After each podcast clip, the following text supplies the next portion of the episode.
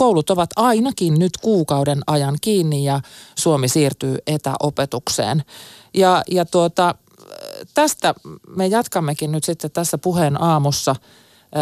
Peruskoululaisten kohdalla tämä Suomen koulujen sulkeminen tarkoittaa itsenäistä opiskelua. Poikkeuksena ovat ne eka, toka ja kolmas luokkalaiset, joiden vanhemmat ovat työssä niin sanotuilla kriittisillä aloilla, muun muassa terveydenhoitoalalla. Meillä on nyt puhelimessa OAJin kehittämispäällikkö Jaakko Salo. Eilen tuli tämä päätös siitä, että Suomen koulut suljetaan äh, kuukaudeksi ja opetus jatkuu. Pidättekö OAJissa tätä hallituksen päätöstä oikeana?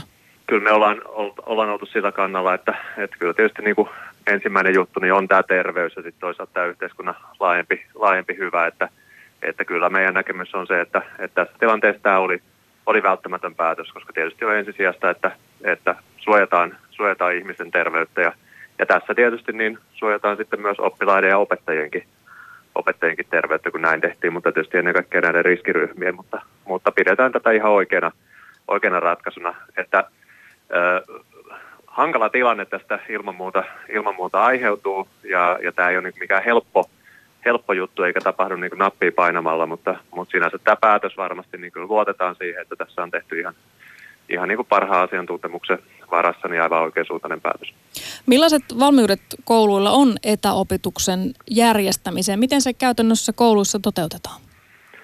No, olen itse sanonut muissakin yhteyksissä tässä jo, että, että toisaalta niin, niin jos puhutaan perusopetuksesta, niin, niin tämä, että puhutaan etäopetuksesta, niin, niin se on jopa vähän ehkä juhlavasti sanottu, juhlavasti sanottu koska – koska siitä tietysti helposti moni, moni ymmärtää sen niin, kuin että nyt voitaisiin niin kuin opetusta jatkaa melkein samoin kuin aikaisemmin ja sitten vaan niin kuin se tapahtuisi jonkun etäyhteyden kautta tai näin, niin, niin kyllä ne valmiudet oikeasti on, eli tässä on siis kyse siitä, että, että pyritään tietysti siihen, että mahdollisimman vähän semmoista haittaa, haittaa aiheutuisi sille oppimiselle ja, ja mahdollisuuksien mukaan niin, niin erilaisia korvaavia tehtäviä tässä nyt tehdään. Eli, eli käytännössähän se tarkoittaa sitä, että, että ilman muuta siellä nojaudutaan paljon siihen oppimateriaaliin muun muassa, mitä, mitä on käytössä. Ja niin kuin tässä teidänkin ö, insertistä aikaisemmassa osuudessa puhuttiin, niin voi olla esimerkiksi erilaisia kirjatehtäviä ja, ja muita tämmöistä. Ja kyllä tässä paljon, paljon tämä perustuu semmoiseen niin itsenäiseen,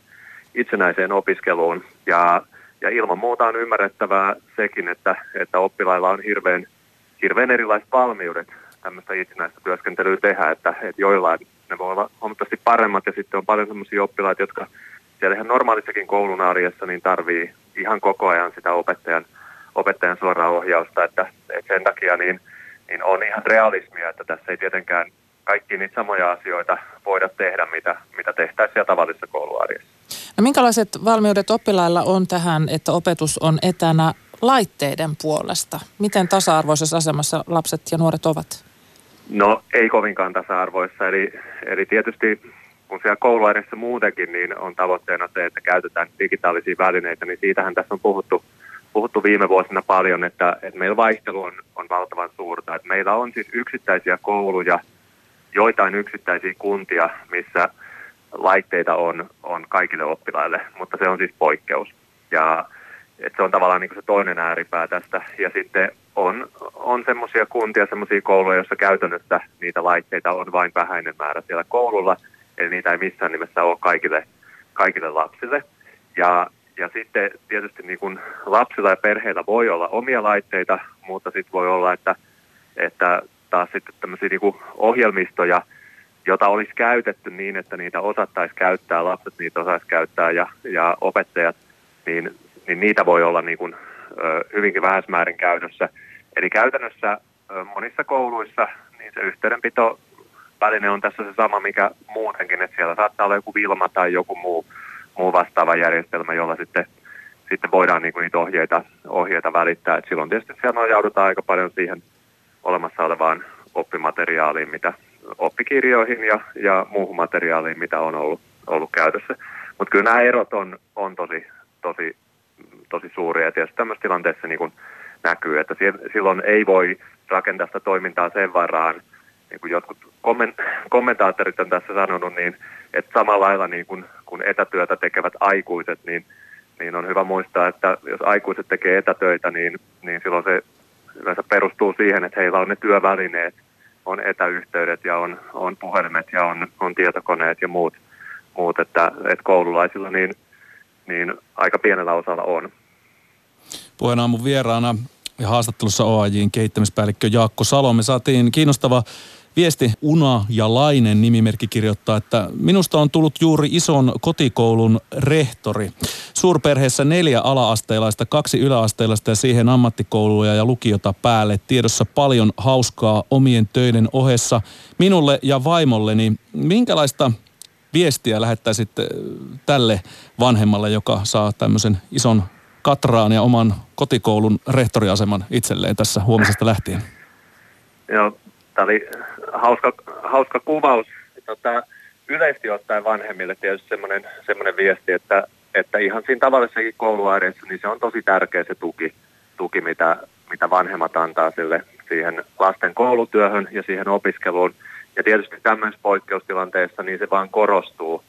Mutta sitten tietysti on tärkeää muistaa se, että, että meillä perheetkin on, on hirveän erilaisia ja, ja tässäkin tilanteessa niin tietysti – osalla vanhemmista voi olla tosi hyvät, hyvät mahdollisuudet tukea sitä lastensa, lastensa opiskelua ja sitten taas toisilla ei välttämättä ole.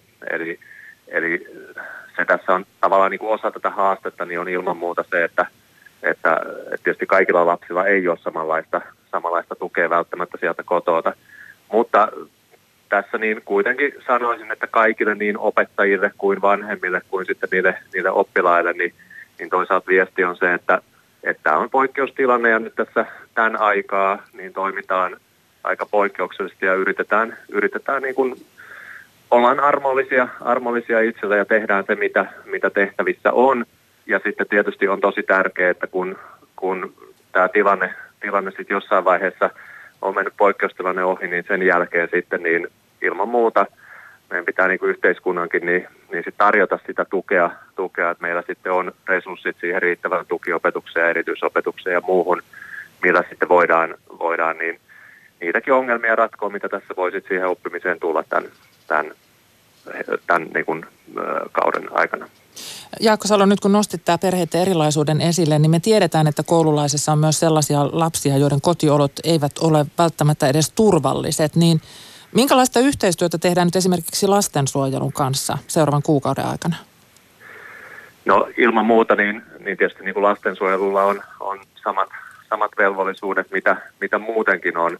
Että tässä, kyllähän tämä on, on haastava, haastava juttu, että varmasti tähänkin tulee vielä, vielä niin kuin tarkempia ohjeita sitten, sitten niin, niin valtion tasolta, mutta sanoisin oikeastaan kääntää sitä toisinpäin, että, että tämä on tietysti sellainen tilanne, tilanne, missä niin kun, tämä oikein alleviivaa sitä, että miten tärkeitä ja tämmöisiä perustavanlaatuisia palveluita meidän yhteiskunnassa on, esimerkiksi koulu, varhaiskasvatus, vaikkapa kouluruoka joka päivä, niin, niin itsellä ainakin niin tässä on tämän viimeisen vuorokauden aikana, niin, niin tuntuu, että some on täynnä sitä, että, että ihmiset toisaalta niin kuin huomaa sen, että, että miten suuri merkitys näillä meidän niin kuin ihan perustavanlaatuisilla palveluilla on meille – että ne on valtavan tärkeitä ja, ja tietysti niin kuin, se on aina, aina niin kuin harmittavaa, että, että, että tämmöisissä tilanteissa me tietysti huomataan niin kuin se merkitys, että, että, että itse ainakin niin kuin itselläkin on koululaisia kotona, niin, niin, niin sen huomaa, että, että tämmöisissä tilanteissa niin sitä, sitä palvelua niin tuntuu, että arvostaa vain enemmän, enemmän mitä, mitä se on ikinä oikeastaan arvostanut tämä arvostuskeskustelu varmasti jatkuu sitten tämän tilanteen jälkeenkin. OAJin kehittämispäällikkö Jaakko Salo, pari nopeaa kysymystä vielä. Nyt siis koulut sulkeutuvat huomenna, opetus kuitenkin jatkuu. Jatkuuko lukukausi kesällä? Siis lähtökohtaisesti tämän nyt, tämä on tietysti asia, mihin niin kuin valtiovalta on se, joka ottaa kantaa, mutta nyt niin kuin tähän asti tuleva päätöksellä, niin, niin nythän meillä ei lukukautta ei olla siirtämässä, vaan, vaan lukukausi jatkuu. Eli, eli nyt niin kuin näillä poikkeusjärjestelyyn niin järjestetään sitten se opiskelu, mutta nythän on, on siis lukuvuosi on kuitenkin käynnissä, vaikka kouluissa lähiopetus on, on tällä hetkellä päättynyt, niin sen takia tämä ei niin kuin automaattisesti johda siihen, että, että sitä lukuvuotta, lukuvuotta jatkettaisiin sinne kesän puolelle. Että, mm. että nykyisellä päätöksellä ei, mutta tässähän tietysti niin kuin ö, pakko sanoa, että tilanne, tilannehan on tähänkin asti kuitenkin elänyt, elänyt koko ajan. No miten tämä kaikki vaikuttaa arvosanoihin? No siis lähtökohtaisesti ei voi sanoa näin, että suoraan, suoraan vaikuttaa arvosanoihin. Että ilman muuta on selvää, että nyt meillä on poikkeusjärjestelyt, opetus järjestetään poikkeuksellisesti ja silloin myös niin kuin sitä koskeva niin kuin arviointi, niin, niin samalla lailla siinäkin, siinäkin pitää niin kuin poiketa. Mutta semmoista mitään suoraa niin kuin, niin kuin yhtäläisyyttä tässä, tässä ei voi tehdä, että toisaalta tämä on niin kuin, tämä kausi, mikä tässä nyt mennään poikkeuksellisesti, niin silloin tietysti tämän ajalta tehtävä työskentely, niin, niin kyllähän sen arviointikin tietysti on poikkeuksellista. Mutta lähtökohtaisesti nyt ei ole mitään semmoista muuta linjausta, että sitten kun lukukausi tämän jälkeenhän tällä tiedolla niin kouluvuosi jatkuu sitten vielä, vielä huhtikuun, tai siis tä, nyt tässä opiskelu tapahtuu poikkeusjärjestelyyn ja sitten huhtikuun puolen välistä eteenpäin, niin, niin sitten palataan kouluun ja, ja ja että kyllähän tässä on työtä tehty alkuvuodesta ja, ja sitä tullaan sitten todennäköisesti tai tällä tiedolla tekee sitten vielä niin kuin kouluvuoden lopusta. Että, että siihen ei ole vielä mitään, mitään linjauksia annettu. Hyvä. Kiitos tästä haastattelusta OAJin kehittämispäällikkö Jaakko Salo ja hyvää päivänjatkoa. No niin, kiitos paljon.